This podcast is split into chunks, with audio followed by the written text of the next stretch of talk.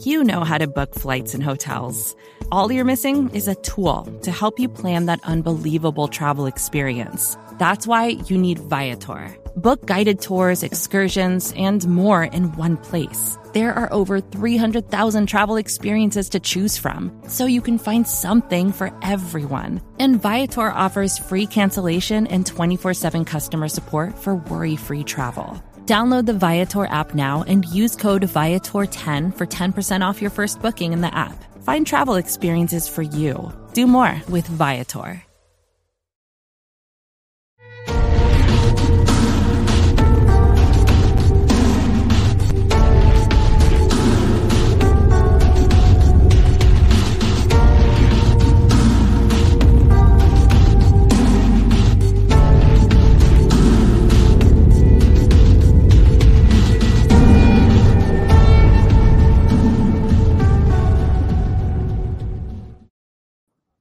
The Cincinnati Bengals are in the Super Bowl.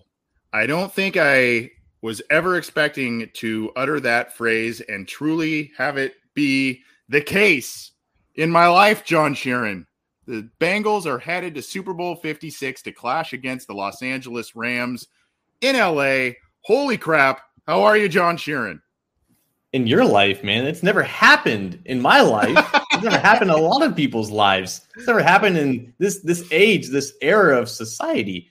Um, yeah, we're just taking it all in, man. I, I just thought to myself earlier today, like this bye week is clutch. Not in any case of the injuries of the players, but just soaking it all in and making sure that we manage this and we cover this with as much TLC as possible because like we, this is this is why we get in this industry to cover stuff like this because this doesn't happen every now and then.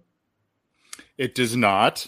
And quite honestly, I mean, it's impressive any time a team gets to a Super Bowl, goes through the playoffs, gets gets postseason wins. But the way this team got here and the way that they fought and who they beat to get here was pretty damn unbelievable pretty pretty unbelievable. By the way, that intro music, uh, courtesy of Bleed the Sky. Go check out their music from Art is War Records. You can get it on Spotify. I mentioned on the Happening Headline show that Ian Ryder, Bengals fan, local musician, he supplied some of the music on the intro there. So their music from Holy Coast Band is on Bandcamp. Go support those uh, those peeps if you can, because we like to support a bunch of different people. But we've got a lot on tap. We've got a lot on tap. We're going to kind of make it a little bit of a condensed show because we've got a lot of stuff coming. We've got interviews coming, potentially some on-site stuff uh, at the Super Bowl. We're, we're, figuring all that stuff out. We've got a, a lot of different coverages going on, different episodes. So we're going to try and hammer you with a lot of different stuff. And obviously, the the game is a week and a half away. It's not this coming Sunday, so we'll talk about that a little bit. But we're going to talk quite a bit about this last game against the Chiefs. We're going to talk quite a bit about how the Bengals got here, some pivotal moments, stats, data, etc. And really, this is a celebration show, John. I mean, this is this is a long time coming for the Bengals, to say the least. And really, I mean, I know it's not saying much from some dweeb on a couch talking about the the game, but really proud of the team and and how they got here. Quite honestly, I mean they they kept fighting through stigmas, fighting through preconceived notions, low expectations, and they just kept chugging along and beating teams, be it by incredible comebacks, short margins, or wide margins throughout the season. John, it, it, it's been an impressive campaign to say the least. It really is the theme of the season, and I guess you wouldn't really want to have it any other way. And now they're four point or three and a half point underdogs again, and they're I think six and zero oh in those situations this year. But th- that was my takeaway. I think driving home uh, Sunday night, like it's very rare to have a situation like this where you are a nationwide underdog that's being cheered on basically throughout the country to take down this juggernaut, whether they be annoying in some sense or just consistently successful. But the Chiefs quickly arose to that designation over the past couple of years. And you couple that with, you know, kind of an annoying brother and, and fiance, I guess. And really the whole country just kind of gravitated towards this team because they're just really fun to root for and they have great individuals great people that are just fun to watch and, and fun and engaging and they got nicknames and they got culture and they got swag and stuff like that it's very rare, I, I guess, from my perspective, to see a team like that actually succeed and and validate all the hype. Right? It's very rare to see everyone kind of get on their back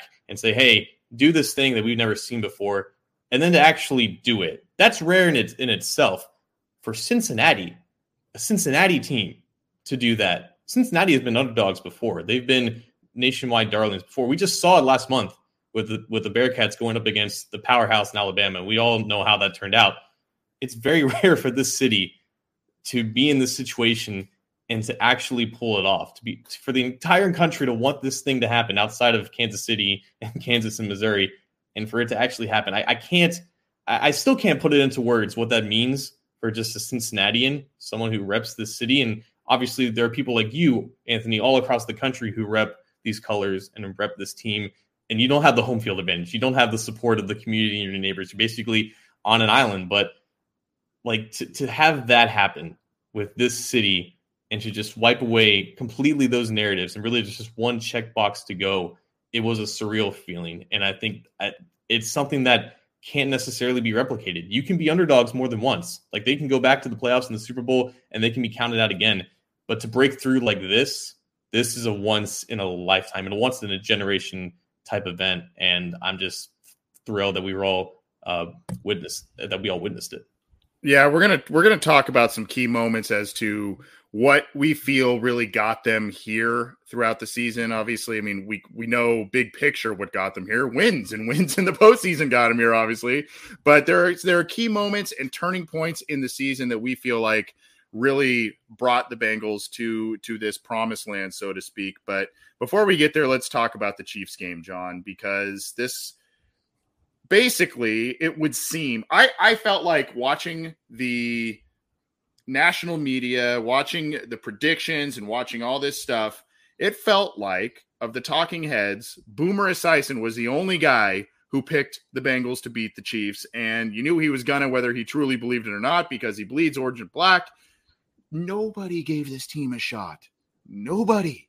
And then the game, John, got ugly. 21 to 3 pretty early on. Looked like Cincinnati had no answers to this team. Slowly, methodically, maybe a little bit of lady luck in terms of bounces of the football and whatnot, but good scheming and a lot of different things played a role in the Bengals coming back from the largest deficit in a championship game and beating the Kansas City Chiefs in Arrowhead Stadium. It, it's wild what actually happened in order to get to that situation because Anthony, in a lot of ways, this game mirrored the Week 16 game, or Week 17 game. Yeah, yeah. Obviously, you had the you had the 11 point deficit, right? And the way that they got there was that the Chiefs were dominant on offense. Uh, the Bengals offense, then this time, they didn't really catch fire towards the end of the first half. They only had uh, one touchdown with a, the surprising touchdown of Samaje Perine 41 yard screen. Everyone saw that coming for sure. But the Chiefs were firing on all cylinders offensively. And then again, to hold them to three points in the second half, which is exactly what they did in week 17. At that point, it's not necessarily a coincidence, right? It's not a fluke. It's not a false loss, if you will. Maybe that's just the nature of these two teams meet, meet, meeting each other. It's hard, I guess, to grasp the concept that Lou Anarumo, who was hired as a defensive coordinator basically a week before the scouting combine three weeks ago, was able to not once but twice outsmart Andy Reid in a matter of a month's time. I guess that's hard to, to grasp and conceptualize from an outsider's perspective, but we've seen it happen twice now. And the way that they were doing that in ways that went against the grain and against convention and how you normally would beat the Chiefs. Dropping back eight guys, playing single high safeties, cover one yep. robber, basically showing two safeties high, dropping down either Vonn Bell or Jessie Bates. And th- honestly, when you when you think about it in terms of conceptions, like that is a great way to stop the Chiefs offense because so much of their offense is predicated on yards after catch going over the middle. You have Hardman, you have Hill, you have Kelce on these deep crossing routes, and to put a safety in there, Vonn Bell or Bates basically over the middle, make the middle field close at that point and forcing those guys on the outside to beat them. And then basically making Mahomes hold the ball for so long that even a four man or three man rush can get in in there in time. It's genius in hindsight, but no one expected it to work because that, that doesn't that doesn't compute in your brain until you actually see it work and happen. But in this game, Anthony, it wasn't Ja'Marr Chase going off on the outside. Tee Higgins had had a very solid game, but he wasn't exactly getting separation on the outside. For me, man, like seeing Joe Mixon having so many early down runs against you, you wouldn't think that would happen going up against the Kansas City offense, but he honestly impressed me a lot. The way that he was able to efficiently read his gaps and and recognize where the leverage was going and just getting downhill quickly. It was Mixon's efficiency that I think kept the offense going for most, most of this game. And then we can talk about the quarterback. Not necessarily the most clean and efficient game from him, but 17 pressures to the Chiefs, only one sack. That's not necessarily on the on the Chiefs being bad at pass rush. That's right. Burrow's superpower just showing itself in ways that Mahomes couldn't in this game. And you know what? You, you said that no experts were picking the Bengals. Adam Rank had his arrow pointed to Burrow over Mahomes, and Burrow backed that up.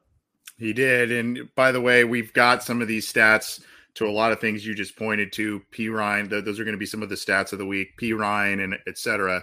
We'll give you those in just a little bit here. But Russ ENT saying Hubbard on that spy technique, love that, and he he did it against the Raiders that almost caused a safety in that game. And he did it again this week in a, in a big play late that caused a fumble in against Mahomes that forced a really tough, much tougher field goal make for Butker at the end of the game to send it to overtime there. But yeah, here's the deal with the defensive switch up, if you will, and the scheme switch up. You made a great point about the deep crosses, the drag routes, all that kind of stuff that were, eh, and those were killing the Bengals defense in the beginning part of the game. They, those were just absolutely gashing them.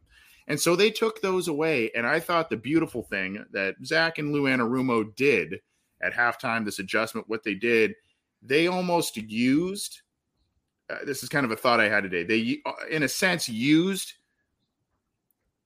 Kansas City's aggressiveness and, and all of that against them, and they turned it into impatience. They turned it into a, a, a game of which I, you know, eh, forcing a guy who doesn't make a lot of bad throws to make errant throws, feel like he's off his spot, all that, all that stuff, and the ad lib nature of Mahomes being able to wait until more guys come open, that was all taken away. So that aggressive score, score, score mentality that works so often and so well for this Kansas City team was turned against them, and they became impatient, they became impulsive, and they became they, they became a, a, unit that was making poor decisions because of the defensive switch up. So I, I can't credit what they what they did in those final two plus quarters enough for for what you know, and it it paid off. It's the same thing they did uh, a few weeks ago against them. Three points in that game in the second half. Three points in in the second half in this game for the Chiefs.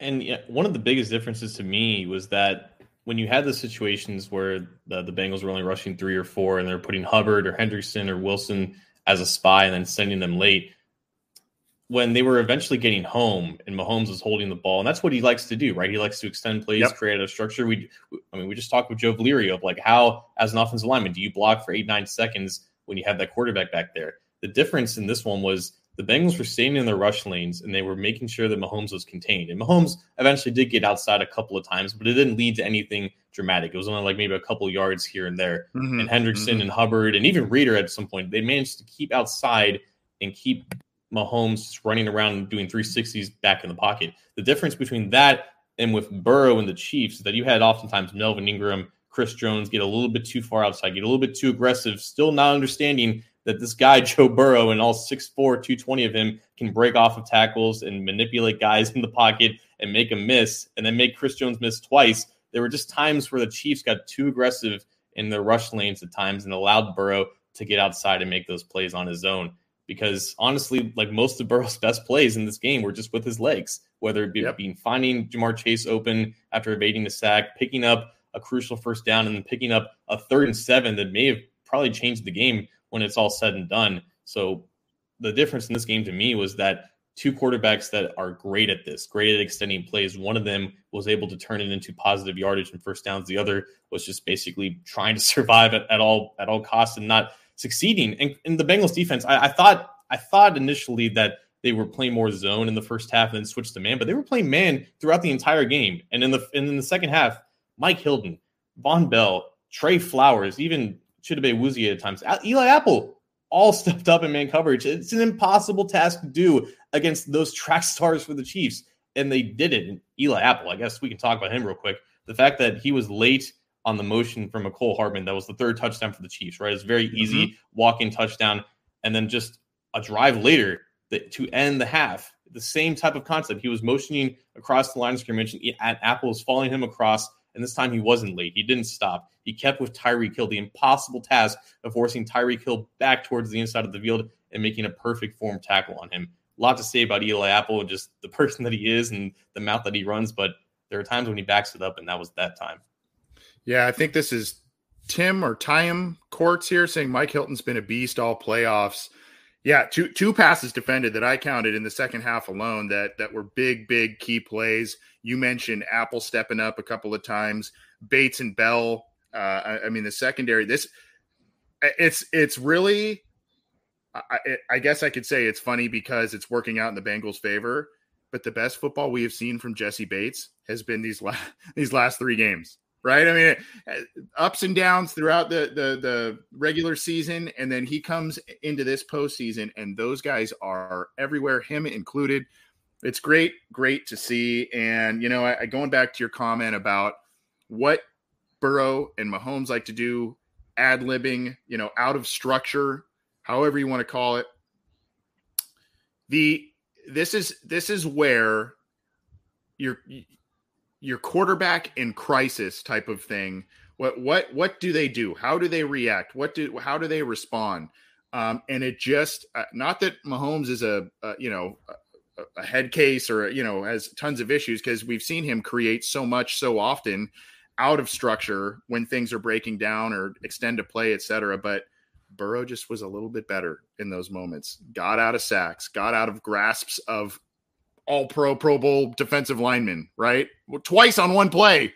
Um, and and it's just your quarterback doing uh, being able to say, look, th- this this play is not going where we designed it to go. I'm still going to make something happen here. And there were times I think there was a throw in the fourth quarter by Mahomes where he was he was moving, he was dancing, nothing was open uh, on some of those deeper routes, and he had a running back. I want to say it was Edwards-Helaire in the flat, and he just yep. flat sailed it over his head.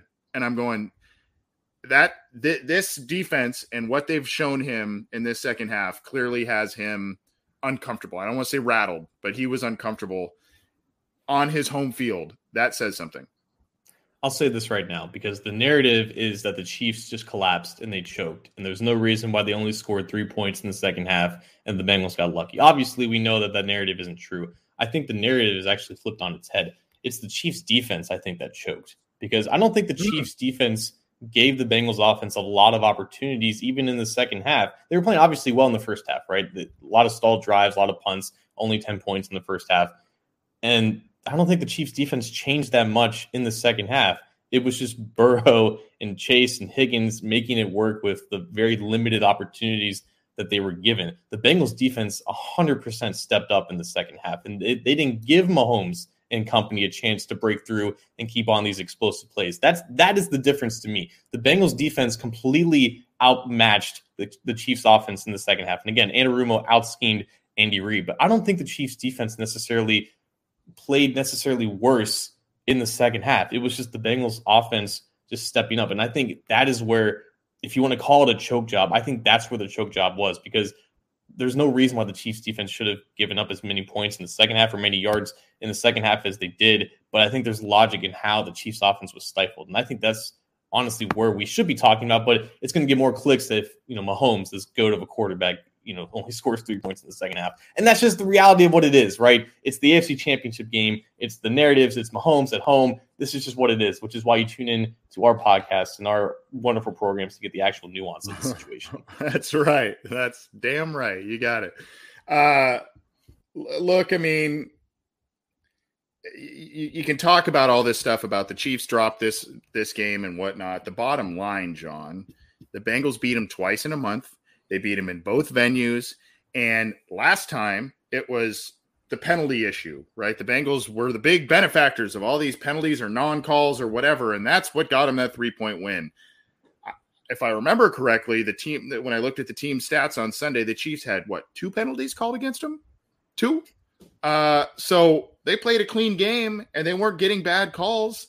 Maybe there was a couple here and there that could have been called on the Bengals or whatnot, but I mean, eh, th- there's not really an excuse at this point, and and th- there could be arguments made that Chiefs have maybe more talent top to bottom or whatever you want to say, but the Bengals right now are the better team. They beat the Chiefs twice, both venues in incredibly high stakes games, both for a regular season game and the AFC Championship game. Basically, the two types of highest profile games these two teams could have asked for in either the regular season or the postseason, based on the fact that in the same conference.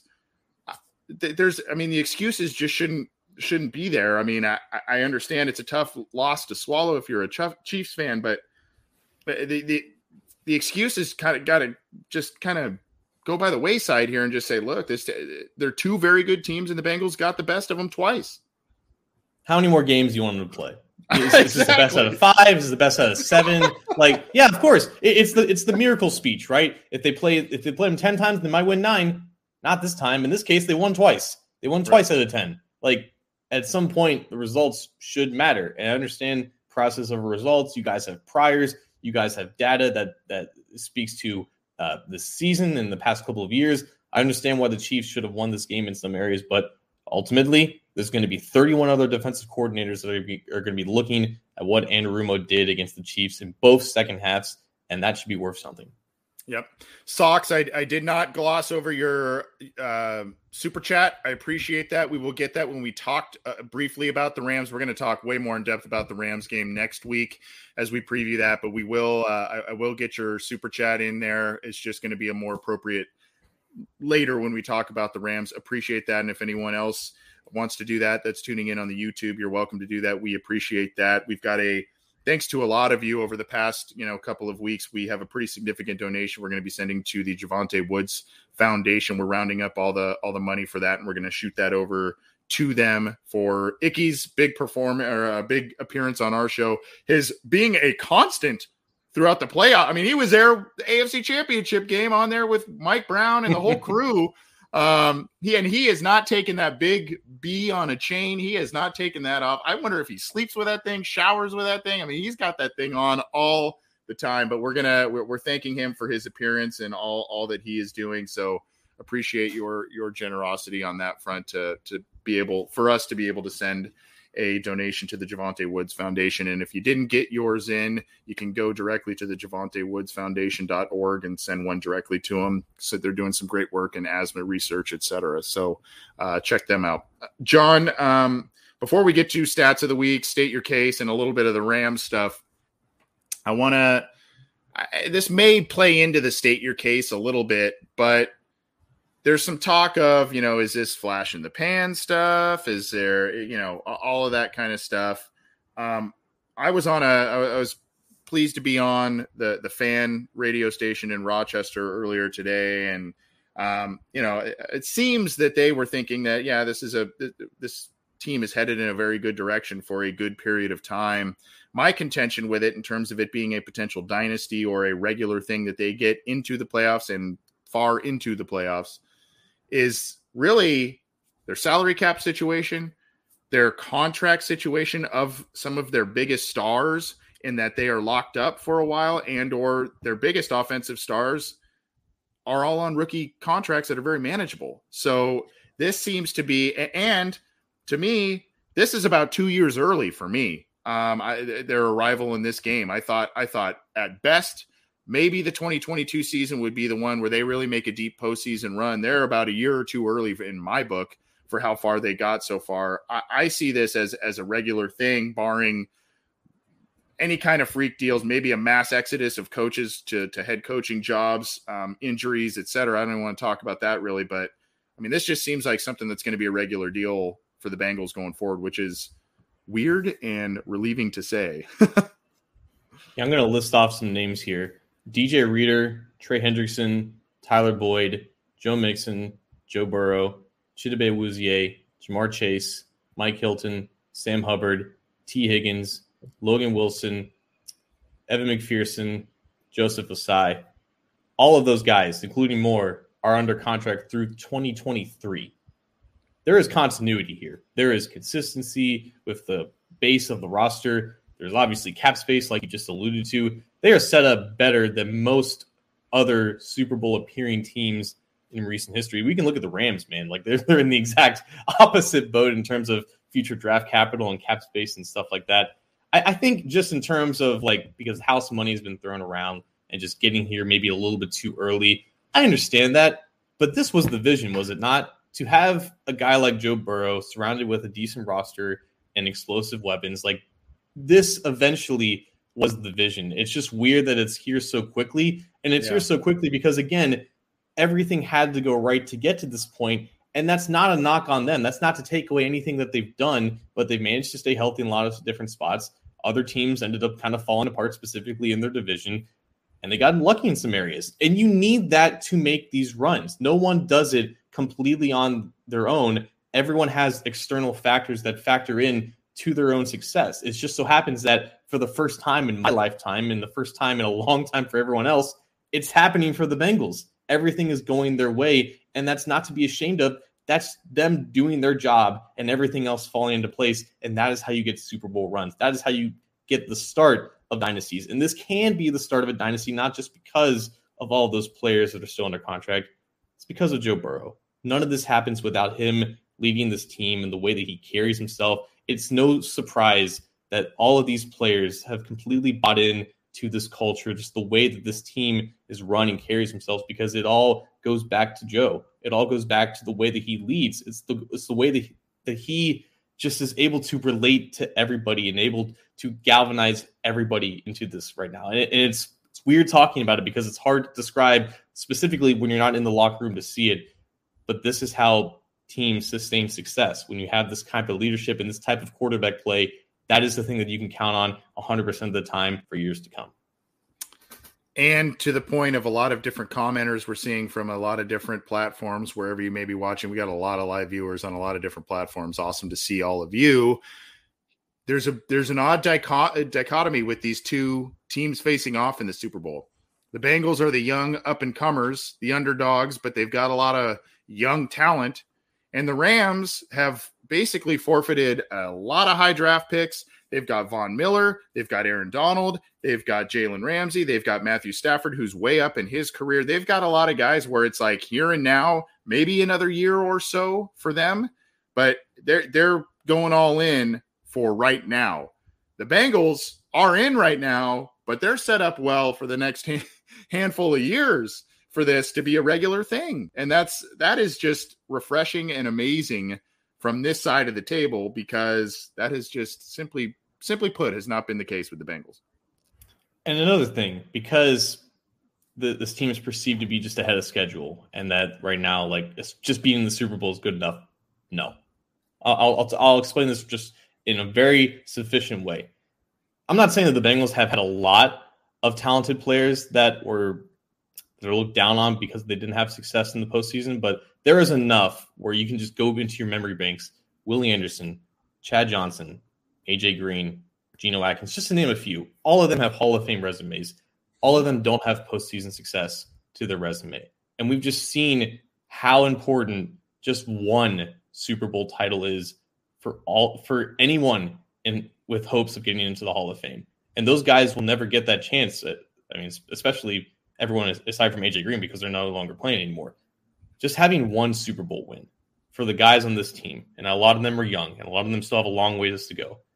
But knowing that if that happens, their chances of their careers being looked at in the right way, in ways that Ken Anderson may never have, in the ways that Ken Riley never did, it would mean a ton. And I know that they're set up to get back to this point, but nothing is guaranteed. At the end of the day, we don't know if they will ever be back here. We know that they have good chances of eventually getting back here, but they're here now and they have a chance to do something that no other Bengals team has ever done before. So the house money argument, I understand it, but there's no way that these players should be looking at that because they have a chance to do something that is legitimate history making and would solidify their careers with whatever they do from beyond this point in ways that no other Bengals players ever done before.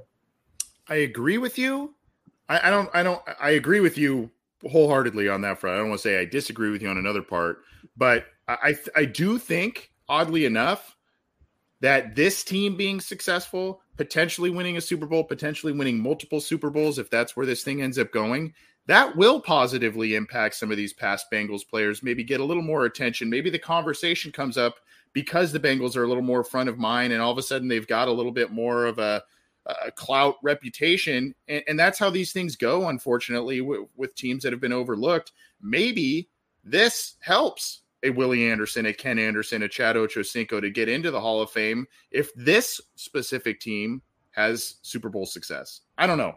Something something to think about, I guess. One quick question I have for you, because you're talking about some of these guys that are getting overlooked and whatnot for for Hall of Fame snub. What do you what do you what do you make of Andrew Whitworth's chances chances, especially since they're going up against him? Has had basically two chapters of a really good career and Pro Bowler, All Pro with two different teams.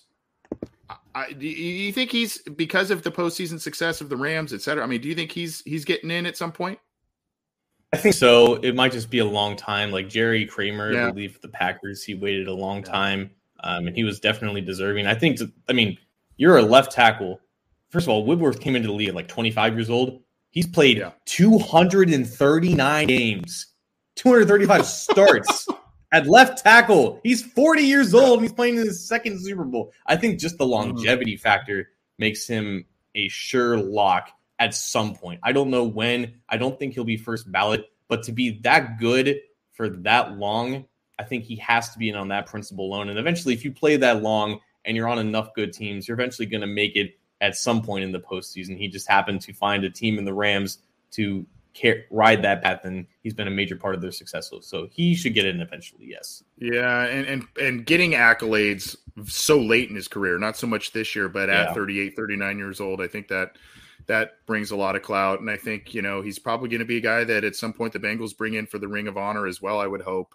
Um, he, he deserves that, even though he's had another. It's kind of a, kind of a Justin Smith thing, right? It's kind of like good career with the Bengals and then goes on to another team that has a, a little bit more success, and now he's getting notoriety and kind of a, a tale of two careers a little bit for him. But uh, interesting. I just that guy came to mind a little bit. With threats to our nation waiting around every corner, adaptability is more important than ever. When conditions change without notice, quick strategic thinking is crucial, and with obstacles consistently impending, determination is essential in overcoming them. It's this willingness, decisiveness, and resilience that sets Marines apart. With our fighting spirit, we don't just fight battles, we win them. Marines are the constant our nation counts on to fight the unknown. And through adaptable problem solving, we do just that.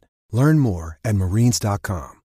When you need mealtime inspiration, it's worth shopping Kroger, where you'll find over 30,000 mouthwatering choices that excite your inner foodie. And no matter what tasty choice you make, you'll enjoy our everyday low prices, plus extra ways to save, like digital coupons worth over $600 each week. You can also save up to $1 off per gallon at the pump with fuel points. More savings and more inspiring flavors make shopping Kroger worth it every time. Kroger, fresh for everyone. Fuel restrictions apply. Another day is here, and you're ready for it. What to wear? Check. Breakfast, lunch, and dinner? Check. Planning for what's next and how to save for it? That's where Bank of America can help. For your financial to-dos, Bank of America has experts ready to help get you closer to your goals. Get started at one of our local financial centers or 24-7 in our mobile banking app. Find a location near you at bankofamerica.com slash talk to us. What would you like the power to do? Mobile banking requires downloading the app and is only available for select devices. Message and data rates may apply. Bank of America and a member FDIC. We've gone long on the Chiefs and the Bengals and stuff. Let's get to a stat, some quick stats of the week. Then we'll get to a uh, state your case. The stats of the week will be pretty quick. They're just some next gen stats that we want to share courtesy of the NFL, and we'll do that right now.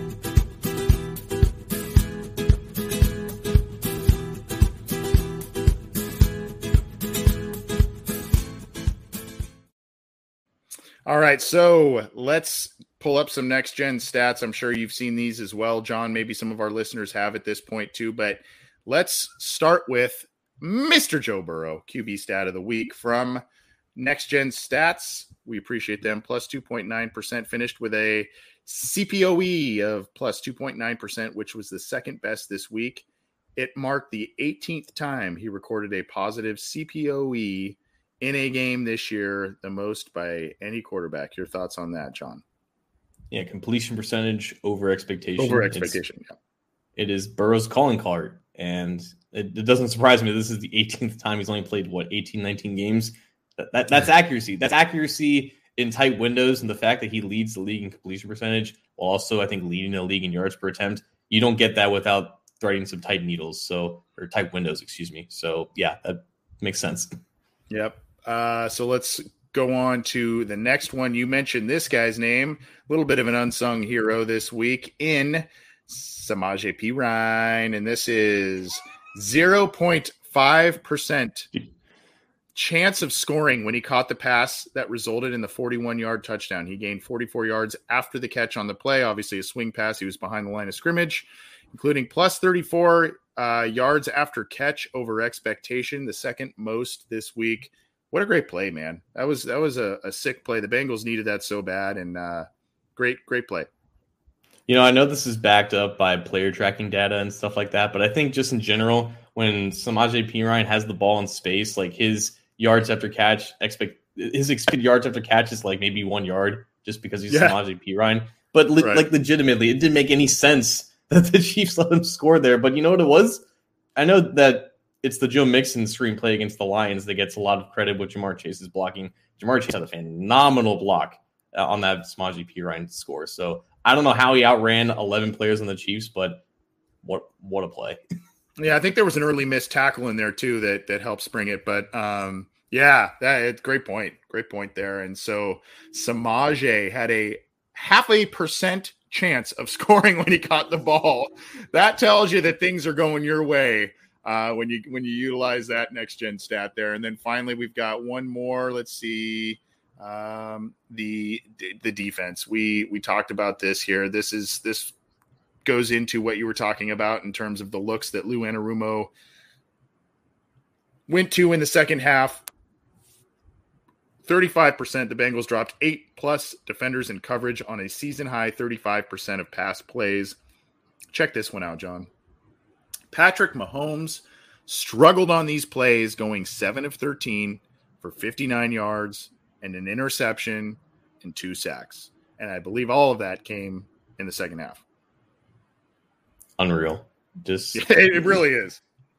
Like at some point you would think that the Chiefs would have a counter to this. And I know that the, the common theme is that why haven't the Chiefs ran the ball? It's not like they were just having three down linemen and putting eight guys in the backfield immediately. No, they were sim pressuring, right? They had Logan Wilson, they had Sam Hubbard and Trey Anderson showing blitz off the edge, and then just one of those guys uh, drops back, and then you only get rushing three. So it's not like they were showing just open gaps at the line, and the Chiefs should have just ran the ball. Like they were showing fronts, defensive fronts, where the Chiefs like, okay, we can pass protect in this situation, and we can get an explosive play because that's that's always in the Chiefs' minds, right? They're not thinking about running the ball when they have Patrick Mahomes and these elite receivers back there. The Bengals were showing defenses where it wasn't necessarily, oh, they can easily be ran upon here. They were disguising things in the pre-snap phase, and that's ultimately what led to this production because Mahomes was just confused in the post-snap, and that's why this happened. It's not so clear and obvious as to, oh, the Chiefs should just ran the ball. Right. And so those are the stats of the week. Thanks to Zebra Technologies and Next Gen Stats, NFL.com, sending those our way. We appreciate that. And we always find those pretty dang entertaining. So those are the stats of the week. Appreciate them sending those over to us. Um, let's get to we haven't done one of these in a while. A state your case. We've got another cutesy little intro for this segment. Um, this is this is going to be an interesting one because this is talking about how the Bengals catapulted themselves into the Super Bowl. So stay tuned.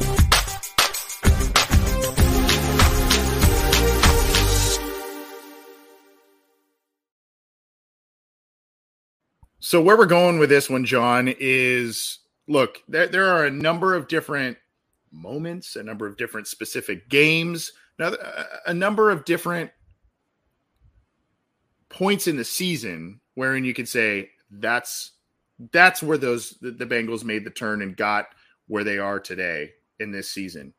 Um, I, there are a lot of different ones that I've thought about. I said a couple uh, of them on that on that radio station in Rochester, the fan in Rochester um, today. But I want to get your take on this. Where where was if you want to mention a couple, that's fine. You can cheat. You can cheat if you want, John. Um, but if you have kind of a couple of turning points or a turning point where you go, this is this is where I think this team really put their foot on on the pedal or really gained a next level of. We knew this was a confident group, right? The the youth, the talent. We knew was going to be confident, but where they maybe gained another level of confidence that said we can beat anybody, we can get through the postseason, etc. I'm I'm going to let Zac Taylor answer this one for me because he kind of surprised people when he was asked about the Eli Apple stop in the second half against the Chiefs, and that kept the game at a two score game, an 11 point deficit. And he didn't reference the previous Chiefs game as something where they looked back and said, yeah, like if we're in this situation, we, we feel good. He referenced week four against the Jaguars on Thursday night. People, if, if you need a refresher on this, they were down 14 points. They were shut out by the Jaguars on prime time in the first half. Trevor Lawrence and the Jags have the ball fourth and goal.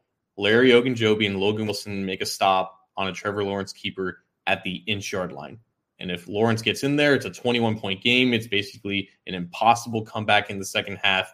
They go into halftime down 14. They make an incredible second half run. They win. They win at the buzzer in that game. That was the play that Taylor referenced. Okay, if Eli Apple makes the stop against the Chiefs, that is something that I think, for quoting Taylor here, is in our memory banks. And we look at that and we have confidence that we can overcome something like that. So a win against the Jaguars, the lowly Jaguars, first overall pick in the 2022 NFL draft, and then going up against the Chiefs in the AFC Championship, you wouldn't think that those two would correlate. But even that win against the Jaguars, they got them to three and one. I know they didn't win the next week against the Packers because a lot of things happened, but I think that situation, having the confidence to do that again because they've done it before, I think that was honestly an underrated turning point in the season. I would agree with you. That is one of a few that you could you could point to. Um, there are a couple of honorable. That's that's an honorable mention for me. I saw someone in here talking about the the first Raiders game in Vegas out of the bye. Um, you know, they they were coming off of that bad loss to the Jets and all that kind of stuff, and I, I think that's a turning point. I think you could even argue Week One in the way that that that game uh, came about. The fact that there was that confidence that was built immediately with that Ja'Marr Chase deep ball, the fact that the Bengals allowed a, a lead to evaporate, and then you know those the gutsy play call at the end there to CJ Uzomah, and then their rookie kicker seals it. All of that can be can be said. Um, I'm going to go with though the answer that I gave a little earlier today, and I'm going to say the rematches against the Steelers and the Ravens. Um, and, and the reason I say that is because, yeah, you could point to those first ones and just say, yeah, you know, the Steelers were decimated in that first game, and you know the Ravens w- were a lot healthier in that first one. But you know, maybe that just the next, it was just they got caught off guard or whatever. They came back and they throttled those teams again.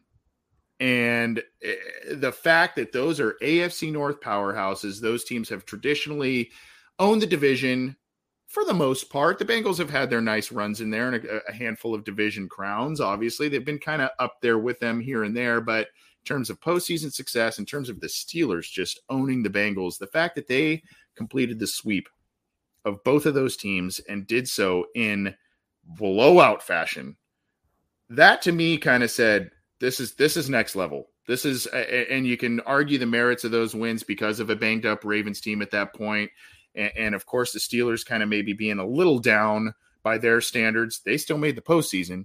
So to me, when you're able to get that second division win against quality opponents and do so in multiple win by multiple possessions, that to me said this this team's got it and and maybe it's not Super Bowl got it at that point in time. Maybe I didn't believe that, but I said this team's got playoff potential. They've got a playoff win potential because they're not backing down to these these teams that have traditionally, at least in the first couple of years in the Zac Taylor era, have taken it to them. So those to me were kind of the ones where I said that that's a big turning point. Might have been a little later in the season for some, but that that was a, a, a big sign to me. Yeah, I don't think I don't think the uh, timing of when that happened in the season. I, I, think in terms of this, I think it could happen anywhere, anytime in this season. Just just the way that they beat them too, because the way that they constructed this team, and this was something that we talked about around the draft and after the draft. The addition of Ja'Marr Chase, it tells you that They're not concerned about matching the AFC North's traditional style of play. They want to compete with the very best teams in the NFL, and they beat the AFC North, those teams specifically, in ways that you don't normally see. Just an explosive offense, just outpacing the other two. And like the Steelers couldn't match up, the Ravens were banged up, and they couldn't really do much of anything either. So just the way that they toppled those teams in ways that other Bengals teams haven't been able to do in the past, it really said something. And I guess along those lines, after that Ravens game, you know, you were confident in this team potentially making the playoffs. They only had to win one more game, and we all assumed that it was going to be against the Browns and the Chiefs were going to be too good to beat them. I think just for me personally, beating the Chiefs in the division like that, it, it really shifted like, okay, this team is good. This team can do something to now this team is actually legit. And for the first time in the Zac Taylor era, I truly believed at that point that they could beat anybody on any given Sunday. Not just like they don't have a chance or they're just not going to be good enough or they don't they don't have the talent or anything. Like that game and the way that they wanted for them to be aggressive all throughout the game and to just outplay and out scheme the Chiefs in the way that they did, that was the turning point for me and maybe even for them to give them the confidence that we can go up against any other team. And I know that Burrow said that against the Ravens the first time, like we can win the division, we can win the whole thing, but beating the Chiefs like that and just out Mahomesing Mahomes, if you, if you will, it really gave me that sense that they can do anything in this league. I, I agree. Um, I mean, I, I, again, I know that that's a little later in the season, but that is that is another turning point. Um, but I mean, there are a lot of arguments that could be made on, on some of their wins there. You can argue the first wins against those two teams, the Steelers and the Ravens. You can argue that, like I said, the Vikings, the Raiders, uh, the Chiefs. I mean, any of those really. But um, that I, I I know you've got a couple there, and I, I like the Jaguars answer, and I like um, I like the Chiefs answer. But uh, you know, again, a lot of different areas in which to point for this team, and man, the quality wins this year there's been a lot in terms of wins over quality opponents, and some of those wins, some of those wins in dramatic last second fashion, and some of those in blowout fashion as it goes with the AFC North. Yeah, it's I think it's a great point because in terms of like projecting regression, you look at a lot of teams that win close games and get a lot of luck in those situations, but it's not just been McPherson at the gun for 17 or 18 games. That's happened in five games, sure but they've had blowout wins too.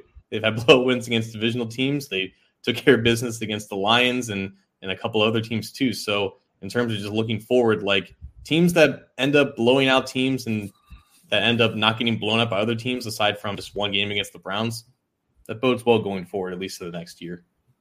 It does. It does. So that is this week's State Your Case. I'm sure there are a lot of mixed opinions on all kinds of different ways or the big areas in which you think that the, the Bengals made their mark here, but we'll we'll take ours and that's that's where we're going with it. Let's close up here, John, for just a couple minutes. We won't spend a ton of time on it because we've got a lot to preview next week, and obviously we'll have a better idea on injuries. We'll have more sights, sounds, interviews, all kinds of stuff from players at that point in time. But let's start with this. Okay. A lot was made if the Bengals were to get past the Chiefs and when they got past the Chiefs, a lot was made of who would you rather face? The Niners and the Rams. And there's also there's the emotional storyline aspect, but there's also a matchup aspect and those two things kind of collide here when you when you talk about that. I don't I don't know if you had a dog in that fight, uh, but I'd like to hear it if you did because we haven't talked about that. Well, if it comes down to it, you'd much rather face Jimmy Garoppolo than that Rams offense, you know, and that's just that's the way it is. And you know, we can say that because apparently, according to Rich Eisen, um, before the Rams and 49ers game started, both teams were watching the Chiefs and Bengals game, and every time the Bengals scored and the Chiefs were getting a turnover, both fan bases were losing their minds because they both wanted to play the Bengals. So they can say that, and we can say that, you know, it would have been better if the Bengals were going to play the 49ers, not only because the 49ers probably overachieved with Jimmy Garoppolo quarterback, but the Bengals played the 49ers before. Joe Burrow does very well against teams that he's played before, against common opponents. And they probably should have won that game the, when they played in December, if not for a couple muff punts and a lack of aggression in overtime. So, yeah, 49ers definitely were the better matchup. But the Rams, obviously, talent across the board. Matthew Stafford's been on fire in the postseason. That defensive line is scary 100%. There are, there are definitely things that favor the Rams, but Anthony, they're a four seed like the Bengals. They weren't perfect during the season. They definitely had their lumps, and they definitely have weaknesses coming into this game as well. They do. Uh, they are. There's a lot of. Uh, look, I mean, Matt, Matt Stafford has thrown for I think close to five thousand yards. I think I said this on a little brief view of the the, the matchup here. I think he threw for forty eight hundred plus, almost forty nine hundred yards you know 40 plus touchdowns but he's he averaged an interception a game at least in terms of the regular season. So he was turning over the ball quite a bit and that is a point of weakness. Um, you know the the Rams secondary and Ramsey and all those guys are good but they have been seen by upper tier wide receivers to give up a player to hell.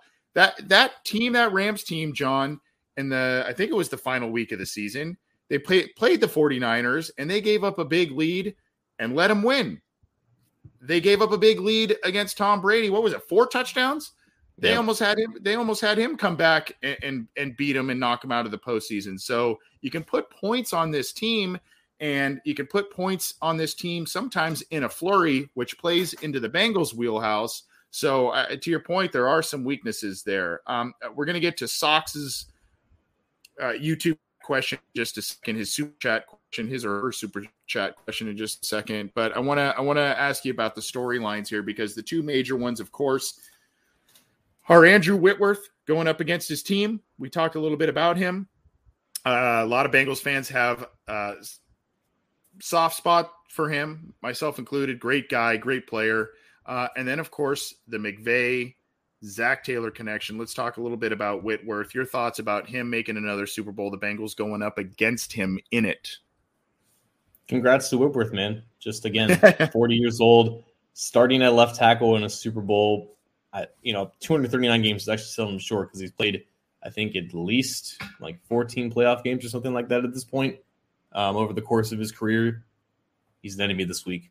At the end of the day, at the end of the day, no one's really going to be thinking about Andrew Whitworth finally winning the, winning the Super Bowl if the Bengals lose the Super Bowl. So phenomenal player still. He's got Trey Hendrickson this week. He's an op.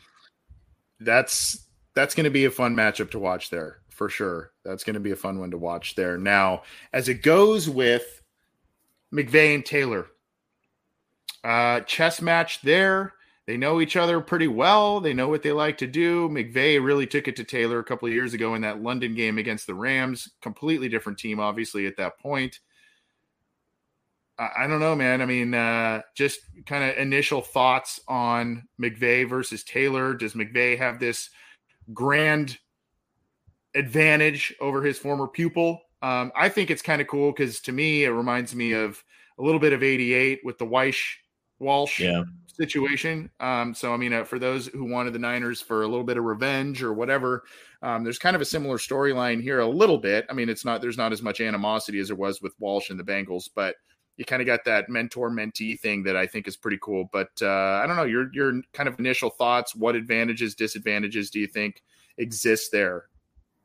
In my completely unprofessional opinion, the fact that Sean McVay has a photographic memory and Zac Taylor has to keep everything in notebooks I think McVay probably has the advantage. Maybe. Yeah. Yeah.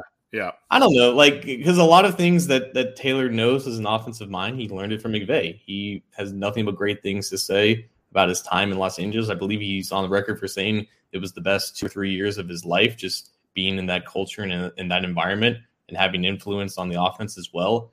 And just to see him grow as a head coach and the play caller, you see a lot of the McVay influence. So both like it's not necessarily an advantage for either one because both of them know which what the other likes to do because they both learn from each other. Specifically in this case, Taylor more learning from McVay. The difference is I think the Bengals defense is better coached compared to the Rams defense. You got to remember the Rams lost their defense coordinator. He became head coach that everyone loves to meme now, Brandon Staley of the Chargers. So I think the Rams have a obviously a talented defense. They have two, three, maybe four, at least three future Hall of Fame players in Donald Miller and Ramsey. But I think the Bengals just have a more cohesive unit and they work better together.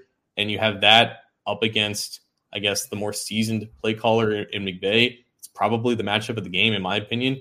But I, th- I think you brought up a good point though, because against the Buccaneers, they almost gave up 27 to 3. They almost gave Tom Brady another phenomenal comeback in his career. And that's honestly kind of the theme for McVay. And a lot of people have gripes with Zac Taylor getting conservative towards the end of games where he has the lead or not letting his quarterback cook. That's been a theme for McVay for years now. Like he's not cutting off the hook in that sense. That's something with McVay. That's something with Kyle Shanahan. It might just be something in that coaching tree as well. So if the Rams end up having this this lead in the Super Bowl, which is possible, they're, they're the more talented team, they're favored. I wonder how that goes up against the Lou Anarumo defense that completely outsmarted Andy Reid last week. At first blush, you know, a couple of initial impressions I have is uh, from a from a defensive standpoint. To your point, you know the Bengals that cohesive unit. They may not have the star power, but they've got a unit that is playing hard, hustles, hustles, hustles, and uh, you know can can make adjustments on a dime in a game. So you know that that's you know I can't I don't know that I can say the same necessarily for the Rams, but they've got individual stars. They've got a lot of a lot of weapons on defense that can make you pay. So you know that's that's one of the things. And then of course, uh, with that comes comes this question here from Sox. Uh, if it hasn't already been asked, how do the Bengals counter Aaron Donald? We'll talk more about this next week. But I, I mean, that's just the question of the week. Uh, a question of the the next couple of weeks. What do the Bengals do? And of course, the worry. You know, you've got the right guard situation. Trey Hopkins has been up and down. You know, I mean, there's all kinds of different stuff that's going on here. So what what do you do here? I mean, do you just leave it back in there to to try and help however they can? I don't know. What do you do? Exactly what I'm doing right now. I'm praying. like, how do you uh, stop Aaron Donald? How do you stop the very you, best you NFL player over the past set? He is the best player in the NFL. It's bar none. It's been that way for four or five years. Aaron Donald does not need a Super Bowl title to get into the Hall of Fame. He is a lock right now. And I know that a lot of people have been saying Jackson Carman should get the start at right guard because he can handle power better com- compared to Hakeem Adeniji, and that could be an advantage against Aaron Donald. Aaron Donald's biggest strength is quickness, is speed. He gets under guys like an edge rusher who's 50 pounds Gino. lighter than him. it, it's insane what he can do. So I don't know if it really matters who the right guard is. All I know is that they probably have to double team him a lot. Like that's the only counter to Aaron Donald. You can't leave him in one-on-one situations. He's going to win most of them. He's going to turn most of them into sacks. There is no scenario here where Aaron Donald does not finish with less than at least one sack. He probably gets two. That's just something that you have to live with. If you're a Bengals fan, if you're a Bengals coach, there is no game planning around this dude. And I think that's the that's the whole question now because you have him and Von Miller and even um, Leonard Floyd coming off the edge one of these guys is going to get one on one, and how many times can they go in empty? How many times can they go in empty sets with, with with only five blockers because you can only double team one of those guys? I don't know how they're going to do it. They have ten days to figure it out. Jonah's going to have to hell, have a hell of a game, right? Um, and that sounds weird because I'm not saying that he's going up against Aaron Donald per se, but he's going to need to win. A, he's probably going to go on an island uh, at, at, some point, so he's going to need yeah. to have a hell of a game, and you're going to need to go back and listen to Joe Valerio, our, our our interview with him with the Chiefs, and talk about slide protection and how he broke that down because that I think is very apropos this week in terms of what the Bengals are going to do, the mismatches, because he was talking about Chris Jones, a guy who's an interior lineman that causes all kinds of problems there. And go back and listen to that part of that interview. It was, it was very, very entertaining and, and informative there. But the other thing, John, is it's probably going to just honestly take some more Burrow magic because those guys are going to get in there and he's going to need to be able to slip out of their grasp and make a play. I can count at least three times, two of which he broke for first down runs, one of which he broke for a first down throw last week against the Chiefs, where it looked like he was sacked and he made incredible plays. That's going to need to happen again this week in terms of negating Aaron Donald. And to the point of, the I, I, one other point I wanted to make, and I don't know if you see or feel the same way, but what I said about the Bengals defense last week using the aggression of the Chiefs offense against them and turning it into impatience. I kind of see a little bit of a similarity here with the Rams, right? Stafford's prone to turnovers. Um, OBJ, he's been a he's been a model citizen since he's joined the Rams and has been a nice contributor, but we've seen some ups and downs when things aren't going his way sometimes. Um, so, you know, I, I kind of feel like if the Bengals plan well on defense, they can maybe turn their offense against itself like they did with Kansas City.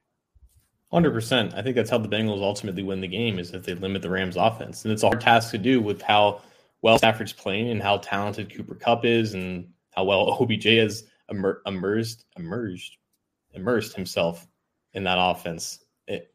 And we can talk more about this next week. And I know what I, what I just I know what I just said with Donald like it sound like I don't think the Bengals have a shot. That's so far from the truth because of this one thing. Aaron Donald is by far the best pass rusher they're going to face, and this might be the most talented defensive line that they faced all season. But they have done nothing this year but face really talented defensive lines, and every defensive line that they face is automatically going to be better and more well suited to go up against the Bengals offensive line. They've dealt with this offensive line all season long, and they've dealt with Myles Garrett. TJ Watt, Maxx Crosby twice, Chris Jones, Jeffrey Simmons, nine sacks against the Titans. They've done nothing but overcome that. So yep. for anyone right now, yep. for anyone who is automatically counting the Bengals out just because of that obvious and clear and obvious mismatch, no one in right mind is saying that the Bengals offensive line is going to shut the Rams defensive line out. It's not going to happen. Get it through your head. But to say that is the one reason why the Rams will absolutely win this game and not giving the Bengals any shot. You just haven't watched the Bengals this year because that's all they've done year. Yep. Overcome things, shatter expectations that have been low for them. And here they are again, John. They enter the Super Bowl beating the number one seed on their home turf, beating the offensive juggernaut that is the Kansas City Chiefs, a scrappy Las Vegas Raider teams to get their two road games to get to the Super Bowl. And here they are again, underdogs in the big game. Depending on which outlet you look at, three points, three three and a half points, all the way up. I've seen four, four and a half points, depending so they're underdogs yet again, and they embrace that, it would seem. So, uh, and by the way, that segment you referred to, the Rich Eisen segment, um, there's a shortened version of it. There's a longer version that's about eight minutes. If you are a Bengals fan, go listen to that. Yeah. Go listen to that. That makes you just pumped up.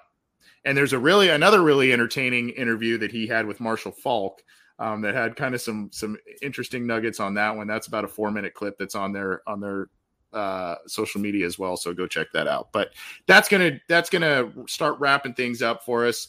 We've been going long the last couple of weeks by about 10, 15, 20 minutes. We're gonna try and keep it short by our standards. Get it, get us right around an hour. Uh, it, it's been a fun show, John. We crammed a lot in here, and we've got a lot more to come. We're going to get some fans involved over the next week two weeks. We're going to do some listener questions. We're going to do uh, some interviews. We've got a lot of stuff coming up here. But let's drop the mic and get out of here. What do you got? So, the kind folks at the Joe Burrow Hunger Relief Fund reached out to me, I believe, earlier today and wanted to remind everyone that they have been receiving a lot of donations recently in the form of $56 for Super Bowl 56, $31 for their playoff dropping ended, and nine dollars for I guess that quarterback that came from that area. So the Joe Burrow Hunger Relief Fund still a phenomenal cause that Burrow himself endorses and obviously gave a lot of attention to during his Heisman Trophy campaign. They still need your guys' help in in the Plains in Athens County, and there's been a lot of donations recently, and it's been great seeing the Bengals community and the fan base continuing to support those great causes. There's one thing the Bengals fans are, they're very generous and they know where good causes are and they always put their money where their mouth is. But shout out to all of you guys who've been donating in these in these increments of donations. Joe Burrow Hunger Relief Fund, 100% a worthy cause, and you know, Bengals are in the playoffs and they're making history and they're making a good, a good change as well. So shout out to all of you guys. That's awesome. Yeah, and maybe that'll well, not maybe at some point that will get in our rotation to help out. We would I like this thing we're doing where we're helping out some of these Bengal charities and all that kind of stuff. Let's uh let's keep that rolling. I like that. Whether it's officially through our show or our listeners or Bengals fans, whatever. I like it. We've had a few hundred live viewers tonight, which is absolutely awesome, and we appreciate all that support. I I can't. I'm not going to use this person's name, um, their actual name, but uh, they on Cincy Jungle, their handle is I, I believe Ficus F F I K U S. Uh, so it's a, a fan, a, a, fan of the Bengals, a fan of our show and listener of our show, and I just hope that this person gets their bet totally paid off for them because they put down two hundred dollars, and I'm not gonna I'm not gonna share the the deal because there's stuff on here. Back in late July in Las Vegas, they put two hundred dollars down to win the Super Bowl. If they win off a two hundred dollar bet, John, they win twenty five thousand two hundred dollars if the Bengals win the Super Bowl off of a $200 bet. And by the way, I am absolutely kicking myself because I usually make this bet every single year. I do like a little uh, a, a, Vegas trip with with some of my some of my guy friends once a year where we want go watch some March Madness or something like that. We go out there for like a weekend and watch some basketball, have some fun. Obviously, that has changed the past couple of years because of COVID and whatnot. So we didn't go the past couple of years. But my buddy was going to go out there. I was going to give him a hundred bucks and just be like, "Hey, just put it on the Bengals and let's let's have some fun with it." And I could have had a similar bet on the line. But I hope for this listener and Cincy Jungle reader's sake, 25 grand off a $200 bet, dude. Oh my gosh. I hope it pays out. Yeah, you can almost afford a couple tickets for the Super Bowl with that. That's right. That's right. I was oh boy, looking at some ticket packages today, and I'm going, oh boy. Well, I can save on the airfare, but mm, maybe not the rest. Uh, so I don't know. But are you? I, I, you're not. You're not coming out this way. Not me, but there will be Sheeran representation out there. My sister is going to really. Disneyland. Oh yeah, yeah, yeah. You told me that.